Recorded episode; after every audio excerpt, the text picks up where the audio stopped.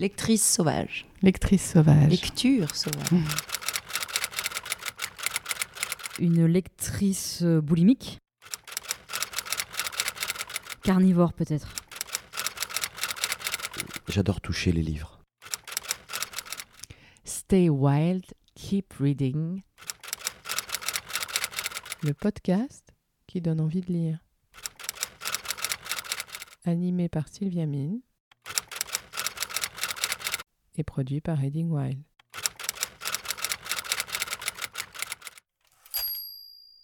Alors Mathias Malzieu, bonjour. Bonjour. Je suis très très très heureuse de vous recevoir dans Stay Wild Keep Reading, le podcast de Reading Wild. Et moi aussi, je suis très content d'être là. Bah oui, parce que pour nous, vous êtes un peu quand même le, le lecteur artiste idéal. Oh bah ça y est, j'ai la pression. Écrivain, musicien, immense lecteur et, euh, et roi du merveilleux. Alors euh, Mathias, euh, on a une première question un peu rituelle. C'est euh, Mathias Malzieu, quel lecteur êtes-vous? Bah, je suis un lecteur à la commun roman de Pénac. C'est-à-dire que je lis comme j'écris, juste exactement ce qui me tient le plus à cœur. C'est-à-dire que si j'ai pas envie de terminer un livre, je le termine pas. Il y a des trous énormes dans ma culture, c'est-à-dire qu'il y a plein de classiques que je n'ai pas lus. Mais par contre, je me suis fait mes classiques à moi. Et c'est mes classiques à moi qui m'ont donné envie de continuer euh, de lire et de me mettre à écrire. Alors que quand j'étais jeune, mon, hyperactivité se traduisait plus par euh, hypersensibilité par une dimension physique, sportive euh, et d'aller courir dans les bois et de vivre les choses. Et je comprenais pas encore forcément que les livres allaient être des copains. C'était plutôt le truc qu'il fallait apprendre par cœur pour l'école. Donc j'ai pas été un lecteur très jeune. je me suis mis à vraiment à lire beaucoup vers euh, 19 ans.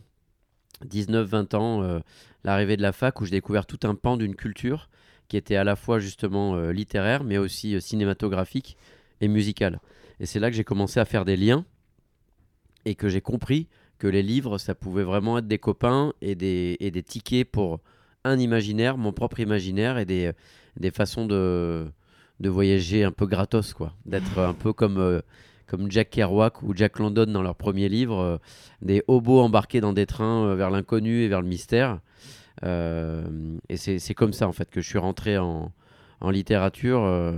c'est vraiment par ces auteurs-là, par Jack London, par, par Jack Kerouac. Euh, J'avais eu un, un- une première alerte, ça a été Boris Vian. Ouais. Euh, parce que j'étais un peu tombé amoureux d'une Chloé, euh, qui elle aussi ressemblait à un air de jazz, et qui elle était fan de, de l'écume des jours.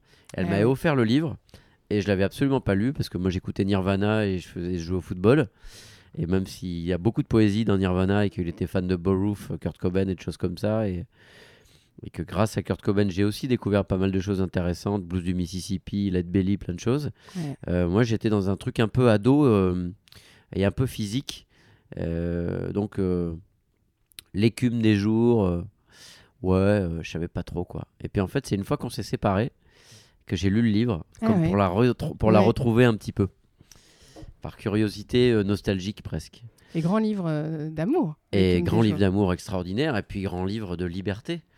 Euh, grand livre d'invention, grand livre d'inventeur, euh, grand livre de décloisonnement, grand personnage. Et donc ça avait été une première alerte que lire pouvait me faire un bien fou et m'accomplir. Vraiment.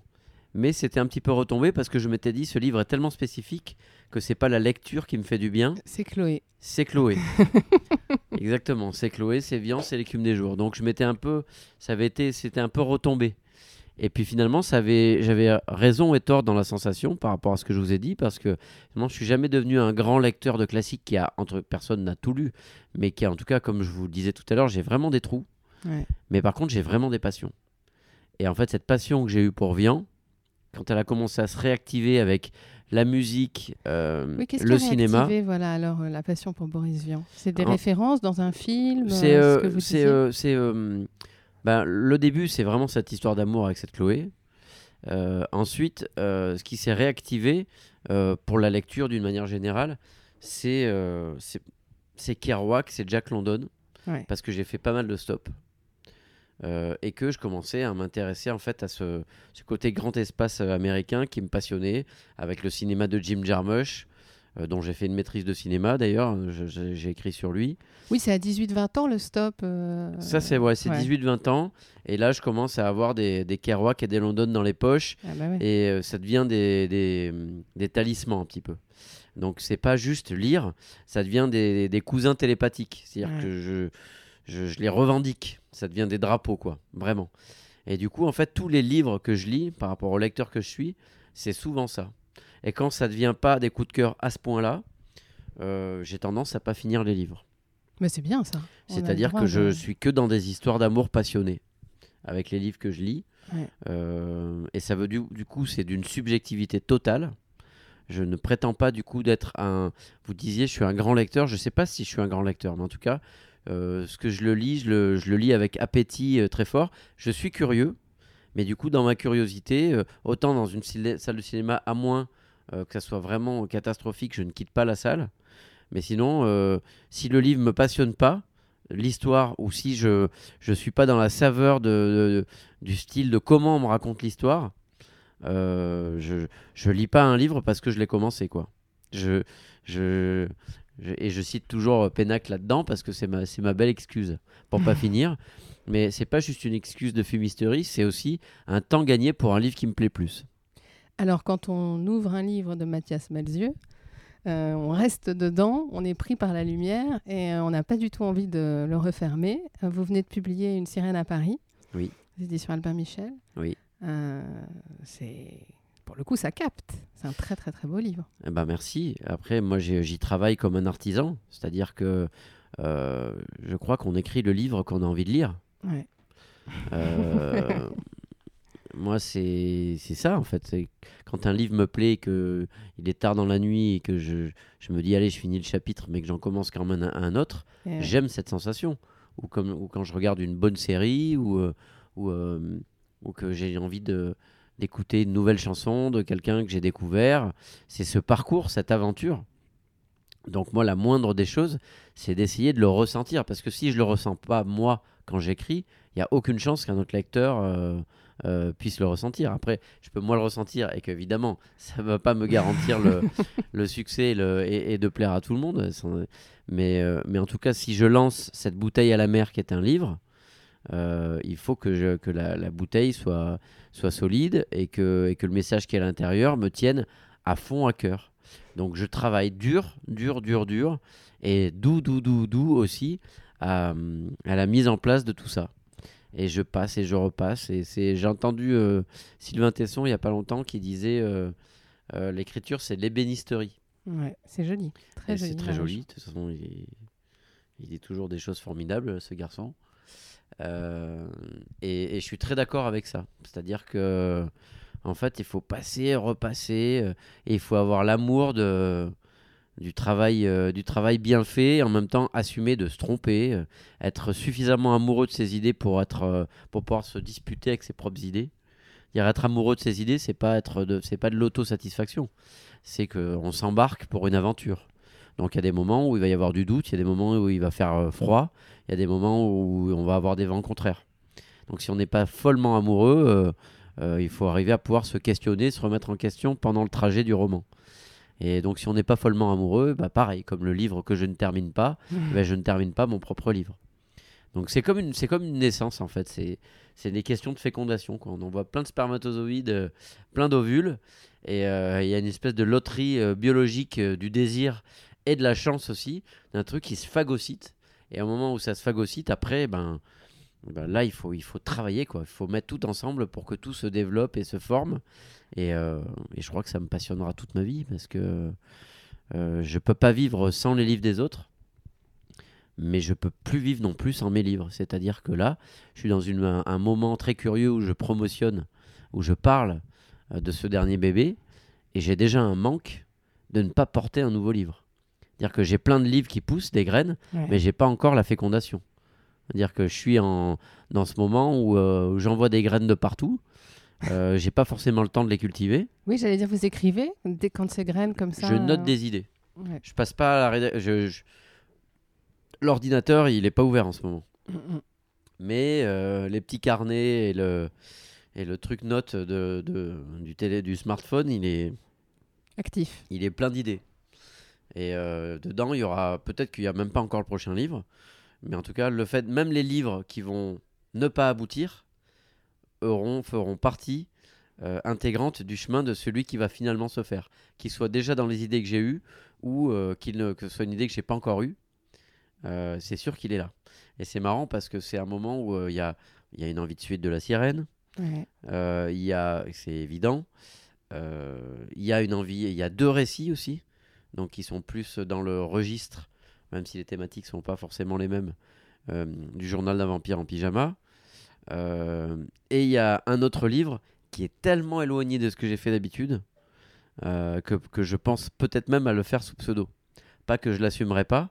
Je sais pas encore si justement c'est hyper marrant de le faire avec mon nom parce que justement c'est il est très très très très différent. Ouais. Euh, de, de- il serait en tout cas si je l'écrivais très différent de, de ce que j'ai fait jusqu'à maintenant ou au contraire est-ce que, est que je, je m'amuserais à, À À lui faire un laisser la, ouais, la liberté aussi d'être lu euh, sans qu'on pense que ce soit vous. Ouais, ouais, c'est marrant.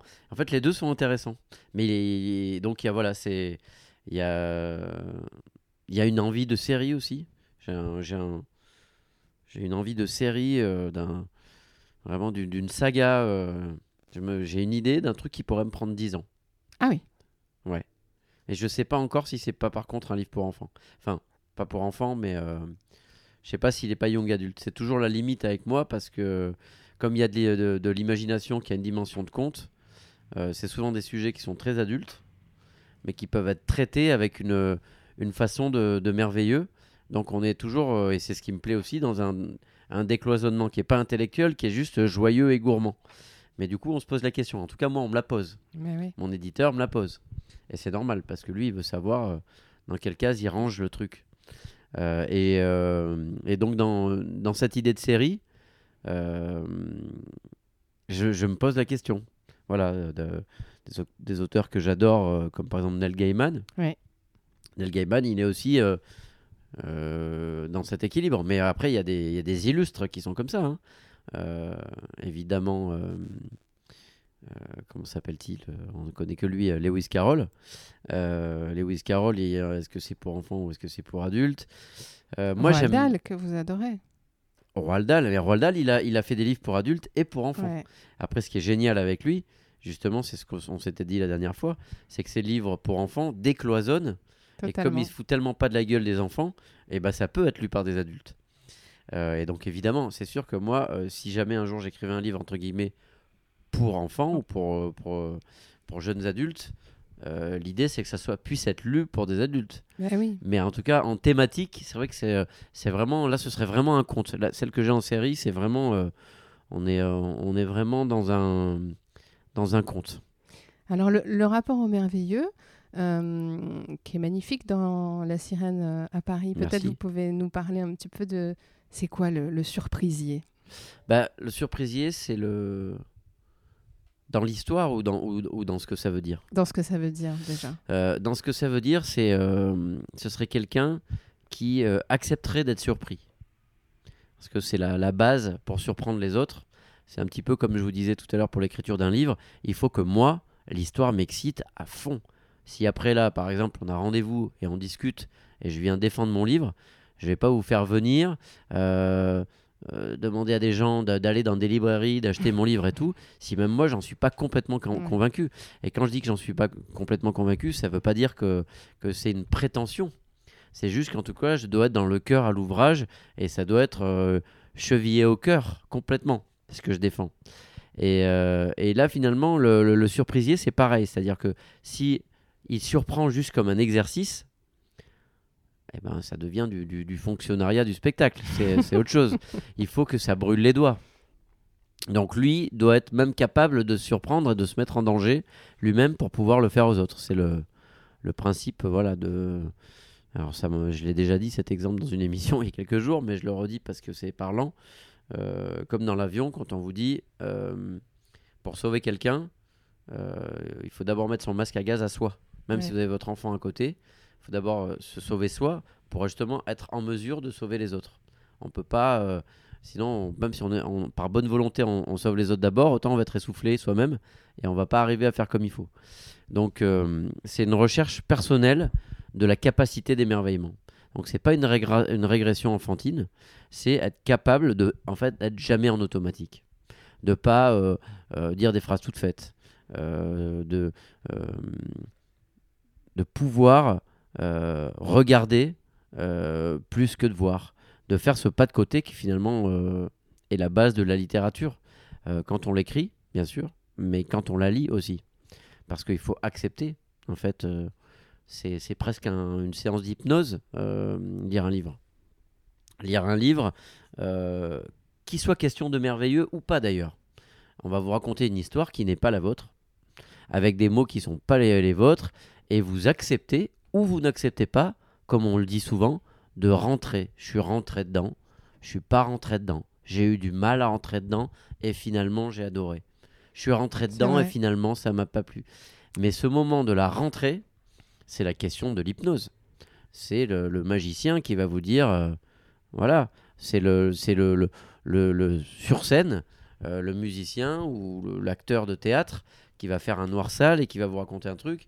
Et vous savez que c'est pas possible, mais vous allez euh, être dans la vraisemblance, dans la question de la vraisemblance. Donc euh, le surprisier travaille à ça. Et il accepte ça, il se met dans les conditions de donner ça, mais aussi évi- évidemment de le recevoir. C'est dans ce flux d'échange d'histoire qui suffit, qui se situe. Et dans ce flux-là, si on accepte ça, eh ben en fait, on se met en position et en question d'aventurier et d'explorateur. Et l'explorateur, bien sûr, il a envie d'aller en skateboard comme moi au Cap Nord, mais il a aussi envie que quand il va acheter euh, euh, l'équipe à son, euh, son petit marchand de journaux à côté et que il vous dit toujours depuis deux ans, vous voulez un petit sac, on le reprend pas, on sourit, on discute et on échange. Et c'est aussi ça, l'exploration. L'extraordinaire, il est des fois en bas de chez nous. au Il quotidien. est, il est- c'est la poésie du quotidien est aussi importante que la grande exploration. C'est le, c'est les poupées russes de, de la surprise. Euh, l'infiniment petit est aussi important que l'infiniment grand. Pour ça que pour moi c'est très important d'enregistrer des disques sur mon label Eggman Records dans l'œuf qui est à côté de nous là quand on discute. On avait fait la photo à l'époque Ouais. euh, et de faire des vinyles à 300 exemplaires que aussi faire un, un film qui a coûté 20 millions d'euros euh, euh, pendant 6 ans avec 200 personnes qui travaillaient sur, sur la, la 3D de mes personnages. Et euh, c'est pas euh, de la fausse humilité que de dire ça parce qu'évidemment on vit plus avec les gros projets. Euh, mais pour nourrir les gros projets, il faut aussi les tout petits. C'est pour moi euh, extrêmement important. Un exemple, on a fait par exemple là sur, le, sur une sirène à Paris une chasse au trésor. Ouais. Alors évidemment, c'est pas, c'est moins important que quand je vais faire une télé ou une radio de grande écoute. Euh, et je suis très heureux d'avoir la chance d'avoir les tribunes, euh, de m'exprimer par exemple avec vous ou dans certains médias. Euh, c'est formidable euh, d'avoir une page dans le point ou des choses comme ça, c'est extraordinaire. Mais c'est très important, les 30 personnes qui ont trouvé le livre, qui sont inscrits et qui, sont, qui ont fait la démarche à 11h du matin, sont partis avec leur petit sac à dos, qui ont résolu les énigmes et qui sont retrouvés ensuite aux Trois Baudets où, où je les ai retrouvés et où je leur ai fait des petits cadeaux en plus parce qu'ils avaient le mot de passe comme dans le livre. C'est magique ça. Bah oui, et c'est ça en fait. Parce que quand on écrit le livre, ce que je disais tout à l'heure, on est sur la question de la, de la bouteille à la mer. Vraiment. Euh, on écrit son truc euh, tout seul. Euh, on n'est pas comme dans un concert où il y a des gens qui vous applaudissent. Mm. Il faut fabriquer les applaudissements euh, ou il faut fabriquer le silence. C'est le silence dont on a besoin. Ça, c'est quelque chose que vous avez du coup découvert après, parce que la scène est quand même venue avant l'écriture. oui, mais avant, j'avais l'écriture de chansons. Ouais. Ouais, Alors, donc vous connaissiez Après, cette... c'est Mm. pas pareil parce que l'écriture de chansons, c'est des... c'est un muscle de 100 mètres. C'est-à-dire que on écrit un truc qui fait 3 minutes, des fois 5, mais souvent 3-4, euh, voire même un peu plus, euh, un peu plus court encore euh, pour moi, parce que j'aime bien les petites chansons nerveuses et courtes, Mm. euh, comme des haïkus un peu, ou comme Mm. des aphorismes, j'aime ça. Euh, et puis c'est facile du coup de réécouter le lendemain. Et Ouais. de dire, ah, ça c'est super, je vais le développer, ça c'est pourri, je l'enlève. Le livre, quand on a commencé à quitter euh, les rives, euh, quand on a quitté le port, au bout de 50 pages, on relit tout le temps son début et on le change tout le temps. Mhm. Et donc là, on fait euh, Pénélope. Complètement, on retricote, on redétricote, on retricote, et on est confortable dans son début. Et puis à un moment où, on- enfin moi, ça se passe à peu près au bout de 50 pages, Ouais. où en fait, on peut plus se relire parce que c'est trop long. Et en fait, se relire à chaque fois, au lieu de vous aider à vous mettre dedans, on vous fait perdre euh, du temps et de l'instinct pour la suite. Donc là, il faut développer vraiment la musique du livre au-delà même de la cohérence des personnages et de l'action, il y a la musique du, du livre. Alors il y a sa propre musique d'auteur qu'on a, mais même si elle est toujours la même, vous me le disiez d'un livre à l'autre, euh, et euh, c'est ce qui façonne une œuvre, Ouais. mais elle doit quand même changer de tonalité et on n'utilise pas les mêmes instruments, ne serait-ce qu'avec les personnages et les situations à chaque livre. C'est à ce moment-là que vous commencez à écrire les petites chansons de vos personnages ou. C'est alors ça dépend, mais en fait c'est ce moment-là qui pour moi est le est le moment le plus difficile, mais qui est vraiment c'est le moment de la c'est fa- le fameux moment euh, dont je vous parlais tout à l'heure de la phagocyte. euh, euh, la on dit quoi de la fécondation. Ouais, de la fécondation. Ouais. C'est là que ça se phagocyte. Vraiment, c'est le moment où en fait on n'a plus besoin de relire le début et qu'on ait un plan, qu'on quitte le plan, qu'on n'ait pas de plan, ça dépend des livres et des façons de chacun, où on continue et en fait on incarne. Là, on incarne le livre, on devient le livre et c'est marrant parce que la dernière interview qu'on avait eue ensemble, en fait, je venais juste, euh, j'étais dans ce moment-là euh, post-fécondation de la sirène, c'est-à-dire je venais juste d'être sûr que ça serait mon prochain livre. Donc me euh, je vous en ai parlé. bien. Et en ouais. fait, j'étais dans ce moment vraiment de où c'était pas juste une idée, où ça devenait. Alors que là, on se rencontre plus tôt dans le processus. Euh, et euh, là, je euh, je sais pas, je suis pas encore sûr de mon prochain le livre. prochain. Ouais. C- Ce sens du merveilleux, vraiment, que vous, que vous partagez avec nous à travers vos livres, euh, ça, ça vous vient d'où C'est de naissance C'est un, don de la nature? C'est parce que vous êtes un vrai, vrai roi des surprisiers, Mathias Malzieu? Mais écoutez, je sais pas d'où ça vient. Euh, je crois que ça vient d'une compensation parce que je suis un hypersensible Ouais. et que j'ai besoin d'une distorsion. J'ai pas besoin de m'extraire de la réalité. Je suis pas un rêveur qui fuit. Un rêveur de combat, vous dites. Voilà, je suis un rêveur de combat qui en fait a envie de euh, d'amalgamer le rêve à la réalité, pas pour le confondre, mais pour euh, pour rivaliser, parce que c'est un grand jeu et que ça me stimule. Donc euh, ça n'a jamais été, euh, je pars jamais en vacances moi. Même quand je suis en vacances, par exemple, je suis parti une semaine cet été. Ouais. euh, eh ben, j'ai passé mon paddy de, de plongée pour Ouais. pouvoir plonger à Mm. 20 mètres. C'est-à-dire que et, euh, et, et que ce soit quand je lis, je lis jamais un truc pour me défendre, pour me ouais, pour me détendre. Se divers, oui. Alors que je peux lire des choses divertissantes. Je suis pas en train de vous dire que je lis euh, que euh, Dostoïevski euh, et Victor Hugo toutes les deux secondes. Je lis des choses légères. Mais si je lis quelque chose de léger, c'est pas juste pour me divertir ou pour me vider la tête, c'est pour me la remplir. Et pour me remplir pas seulement la tête, mais le cœur surtout. Et si je me divertis, je vais me divertir en, en allant faire un tour de skateboard. Ou... Et là, je vais me vider la tête comme une espèce de méditation. Mais mon hypnose de lecteur et d'écrivain, j'ai besoin que ça soit une expérience forte. Je peux pas faire autrement. Je peux pas le vivre autrement. Et c'est encore pire et mieux euh, depuis que j'ai été greffé de la moelle osseuse. Parce que, euh, parce que le rapport à l'intensité a augmenté. Encore. Donc c'est pas facile pour les proches. Mais je, j'ai, une, de- une dévoration de l'instant présent qui s'est Et en pl- en plus, exacerbé. ouais. Alors c'est pénible hein, parfois, hein, parce que on aimerait être au calme. Il y a un truc qui me calme, c'est euh, c'est lire l'équipe. Là, j'arrive à me, C'est à me vider génial. la tête. Là, euh, je suis pas en train de. Je prends de l'info. euh, je dirais pas bêtement parce que le, Non, non, le non. football me, me passionne et que j'ai eu la chance en plus d'intégrer l'équipe euh, de l'équipe, l'équipe de journalistes de l'équipe pendant 15 jours pendant Roland Garros 2017. Je lui fait un article par jour. Je m'étais régalé de faire ça. Euh, mais euh, c'est. voilà. Je lis ça comme d'autres lisent des romans de gare. Je lis pas forcément les romans de gare. Mais moi, la gare, j'achète l'équipe. Si j'ai envie de ne pas lire un truc, euh, de pas être amoureux, de me reposer de, de ma sursensibilité, c'est l'équipe pour moi. Ah, Et la première fois que j'ai lu l'équipe après ma grève de moelle osseuse, c'était une vraie grande joie. Parce que j'avais plus le droit de toucher les journaux. Euh, pendant un an et demi, j'ai pas eu droit aux journaux. Donc je regardais quand même euh, sur, euh, sur mon iPhone, j'avais l'appli de l'équipe. Mais euh, le jour où je suis allé me mettre en terrasse et que je me suis acheté l'équipe et j'ai regardé les, résultats de Division 2 en en ayant absolument rien à foutre en buvant un coca, j'ai trouvé ça extraordinaire. Alors, il y a- y, y quelque chose aussi qui est, qui est vraiment très très joli dans, dans votre livre, et on en avait un petit peu parlé quand on s'était rencontrés. C'est euh, ces livres qui sont vus comme, euh, comme essentiels, et enfin, il y, a des commandos de poésie euh, à travers le personnage de, de la grand-mère de votre héros, Gaspard Snow. Euh, c'est quoi les commandos de poésie? Commando de poésie, en fait, euh, c'est, euh, on en avait effectivement parlé Ouais. quand on s'était rencontrés la première fois. En fait, là, ce, que je raconte euh, dans, le, livre, euh, c'est donc des résistants qui étaient cachés dans une péniche qui appartenait à la grand-mère du personnage principal et qui, euh, qui allaient cacher des livres après le couvre-feu sous le paillasson des gens, sur les rebords des fenêtres, qui escaladaient même les façades pour les faire tomber dans les cheminées des gens, juste pour le panache, de manière entièrement gratuite. C'est Baudelaire qui disait La poésie, ça doit servir à rien Le beau est inutile. ça doit être inutile. C'est là que se situe la question du panache et du, et du sublime. On le fait pas parce que ça sert à quelque chose. Donc on ne justifie pas. On le fait pour la beauté du geste.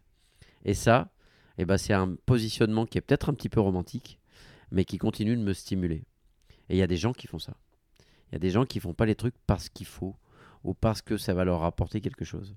Alors bien sûr, moi aussi, je dois travailler et je fais aussi des choses qui parfois doivent me rapporter quelque chose. Je dis pas que, que hum, mais c'est bien qu'il y ait aussi une part protégée qui ne- n'existe pas parce que ça va rapporter quelque chose. Et pour moi, le premier étage de la fusée de tout ce que je fabrique, qui me tient le plus à cœur, il part de cette sensation de panache. Et euh, quand j'arrive à l'époque avec la mécanique du cœur et que je dis euh, c'est l'histoire d'un homme, on va lui remplacer son horloge par une horloge à coucou, il va pas tomber amoureux. Il y a peu de gens qui me disent mais oui oui bien sûr euh, ça va vendre beaucoup et ça va faire. Euh, c'est rare. Euh, et même une sirène à Paris, euh, quand j'essaie de le faire en film, bon, hein, aujourd'hui si je voulais financer un film et que j'avais vraiment envie de faire du cinéma pour faire du cinéma, je ferais pas une sirène à Paris. Mm. Je ferais un, un truc, une comédie avec certains acteurs et des choses euh, autres. Et en plus que, que moi je peux éventuellement apprécier. Je suis pas en train de dire que c'est pas bien. Absolument. Mais moi, ça me tiendrait pas forcément à cœur de le faire. Donc, euh, j'essaye, et c'est tout la- le privilège que j'ai, mais qui demande beaucoup de travail, Mm. de continuer de travailler à ce qui me tient exactement à cœur. À cœur. Et ça revient à votre première question sur quel lecteur je suis. Et ben, je crois que je suis le même écrivain que lecteur. J'essaye de, de suivre les conseils de, de Pénac, d'être un bon disciple de Pénac en, en, en lecteur et, et, euh, et humblement en écrivain aussi, en, travaillant, euh, en travaillant à mon rêve, comme disait Brel. Je travaille à mon rêve. Mais contrairement à ce qu'on peut croire parfois, pas spécialement pour mon cas, hein, on prend les rêveurs pour des doux rêveurs. Donc le côté doux et rêveur, on pense que juste on rêve. Donc on n'est pas dans l'intensité. Qu'on est dans, Dans le, dans le, la contemplation, le, Oui, peut-être même, ouais. euh, peut-être même la fainéantise. Euh, alors que je crois pas à ça du tout, moi. Peut-être qu'il y en a, hein. mais il y a des gens aussi qui sont très dans le réel et très dans le concret, qui sont très, très, euh, très feignants aussi. Et justement, on a, on a, on a ce gros problème-là. De, de- Moi, j'aime beaucoup la destruction de l'esprit de sérieux, dont parlait Boris Vian, Ouais. Euh, avec la- les pataphysiciens, Ouais. etc. Et par contre, les gens confondent ça. C'est-à-dire que les gens, ils confondent ne pas se prendre au sérieux et ne pas être sérieux. Et alors que moi, j'ai aussi parfois affaire à des gens qui se prennent très au sérieux, mais qui ne sont pas sérieux du tout. Mm. Euh, et je pense que c'est une vraie discipline. On parle beaucoup en ce moment d'écologie, on a malheureusement raison, euh, pour, pour- pour essayer de, de ralentir la, la destruction de, de- de notre planète. Mais je crois qu'il y a un travail à faire aussi sur l'écologie émotionnelle. Ouais. C'est-à-dire que c'est un peu karmique hein, ce que je propose là. euh, et, et chacun le fait avec ses, ses outils mystiques ou pas, ou ses croyances, ses non-croyances, il n'y a aucune règle. Euh, mais en tout cas, ce que je crois, c'est que les livres peuvent nourrir la curiosité, la gourmandise et la joie. Le plaisir, le bonheur, je sais pas, mais la joie. La joie, c'est une émotion. Euh, le plaisir, c'est une sensation. Le bonheur, c'est une moyenne. entre l'état de mal et de, de bien. Mm. Alors la moyenne, finalement, moi, elle m'importe beaucoup moins qu'avant. Finalement, je crois que j'assume, je fais plus exprès, vraiment. C'est ainsi soit-il, quoi. Mm. Euh, Il y a des moments où je vais être très haut, il y a des moments où je vais être très bas. Donc peut-être que d'un point de vue moyen, je suis moins heureux que des gens qui sont plus stables. Mais par contre, j'ai accès à des, à des joies et je sais que les histoires euh, sont euh, mon meilleur véhicule pour avoir accès à ces joies. Celles que j'écris, celles que je lis et celles que je vis. Et des fois, un livre vous fait vivre l'histoire. Et alors là, on dit merci à l'auteur. Alors, justement, euh, votre livre, Mathias Mesjeu, il nous fait vivre une très très belle histoire. Et Merci. pour peut-être pour conclure notre euh, joli moment, je voulais vous proposer de, de nous lire une page. Avec plaisir. Vous avez, on avait choisi un, un oui, ouais, ouais, j'aime bien. euh, ce sera vers la page 126, je crois. On parlait des commandos de poésie.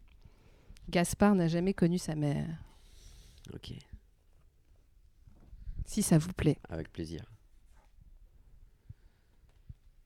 Gaspard n'a jamais connu sa mère. C'est Sylvia qui l'a élevé dans la péniche. Elle lui a appris à devenir un rêveur de combat. Ceux dont l'imagination est si puissante qu'ils peuvent modifier la réalité, du moins la leur. The Poetry of War, l'art des surprisiers, lança mystérieusement Rossi. Lula l'écoutait car il n'y avait plus de cigarettes à regarder. Son accent anglais était aussi amusant que sa façon de chanter. Les surprisiers préparaient des opérations de commando de poésie qu'ils appelaient cambriolage inversé. Ils escaladaient les cheminées à la tombée de la nuit et jetaient des flocons de neige en coton par le conduit avant d'y laisser tomber des livres, disques et jouets faits maison. Pluie de licornes, de dragons, sirènes Peut-être, oui, je me souviens pas de tout. Rossi mimait chaque geste comme si elle se téléportait dans l'histoire qu'elle racontait. Il glissait des livres interdits au hasard des paillassons, déposait des jouets sur le rebord des fenêtres et revenait se cacher dans la cale du bateau juste avant le couvre-feu. Rossi esquissa un pas de danse, secouant sa tête recouverte de gros bigoudis. Lula la prenait pour un hippocampe. Ça dansait le rock'n'roll jusqu'au plafond dans la cale du Flower Burger. On y enregistrait des poèmes dans un genre de cabine téléphonique. On fabriquait des disques en chocolat. On pouvait les écouter une fois et après, il fallait les manger. C'était incroyable. C'était incroyable. Le chocolat changeait de goût selon la chanson. Le Flower Burger était le seul endroit au monde où on pouvait déguster la musique. Les meilleurs magiciens de Paris venaient y étrenner leur nouveau tour.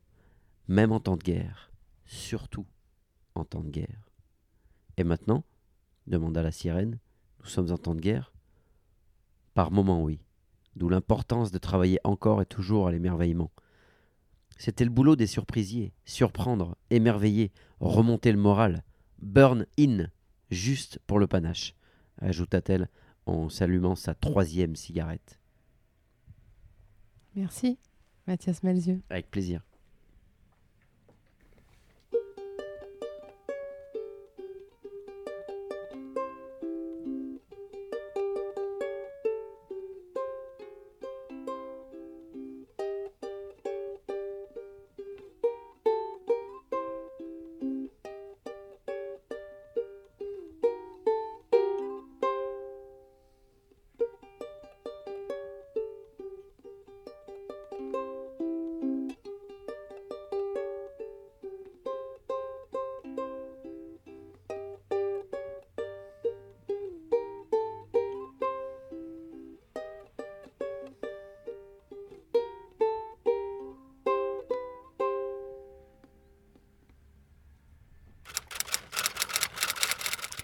Stay wild, keep reading. Le podcast qui donne envie de lire. Animé par Sylvia Mine et produit par Reading Wild.